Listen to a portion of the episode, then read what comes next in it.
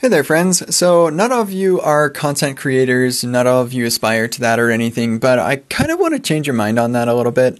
Um, creating content isn't just for the people who are out there creating content and ma- getting paid for it, like me or whatever. I didn't start getting paid uh, with the content that I create, and much of the content I create is actually not paid. Um, my but like I often actually get asked about like how do you learn stuff and and how do you like know the stuff that you know.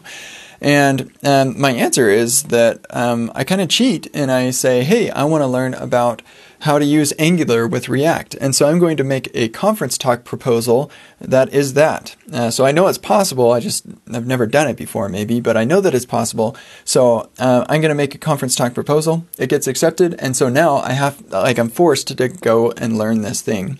And in the process of creating that content, I'm learning a lot about both of these frameworks. So, um, creating content is a mechanism for solidifying in your mind the things that you want to learn about. And uh, so, this is why I want to encourage you to write a blog.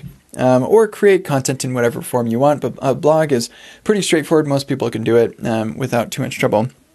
And your first couple blog posts may not be very good, and that's totally fine. Um, but as you um, do it more, you're going to get more experience and you'll get better at it. So don't worry about it. And and really, your goal isn't necessarily to uh, create this blog that everybody reads and it's the next CSS tricks or whatever. Maybe that's what you want to do, um, but that's not relevant to what I'm talking about. Your goal is to create the content and force yourself to think about the things that you're writing. I'll give you an example. Yesterday, I was uh, writing my weekly blog that I, I decided I'd do a weekly blog uh, a couple of years ago, and it's been going for a while, and it's awesome. And um, I was writing in my weekly blog. I, I, grabbed some code that was in one of my workshops. It was a, a fetch implementation uh, for fetching Pokemon using this uh, API. Anyway, and as I was writing the blog post, I realized that there was a small bug in my implementation. Uh, even after I'd moved it over to TypeScript, there was still a bug. In fact, I found two now that I think about it. And so, in the process of creating this blog post, I learned more about the code that I was writing about. So this is just one of many, many examples. Like I've, I've written libraries based on uh, things that I learned as I was creating content.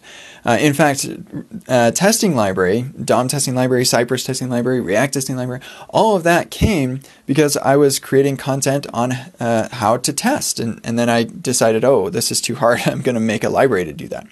So, anyway, I would encourage you to take a little bit of time to write down what you're learning, uh, create some content to dig a little deeper into the things that you feel like you know really well. I hope that helps. Have a wonderful day.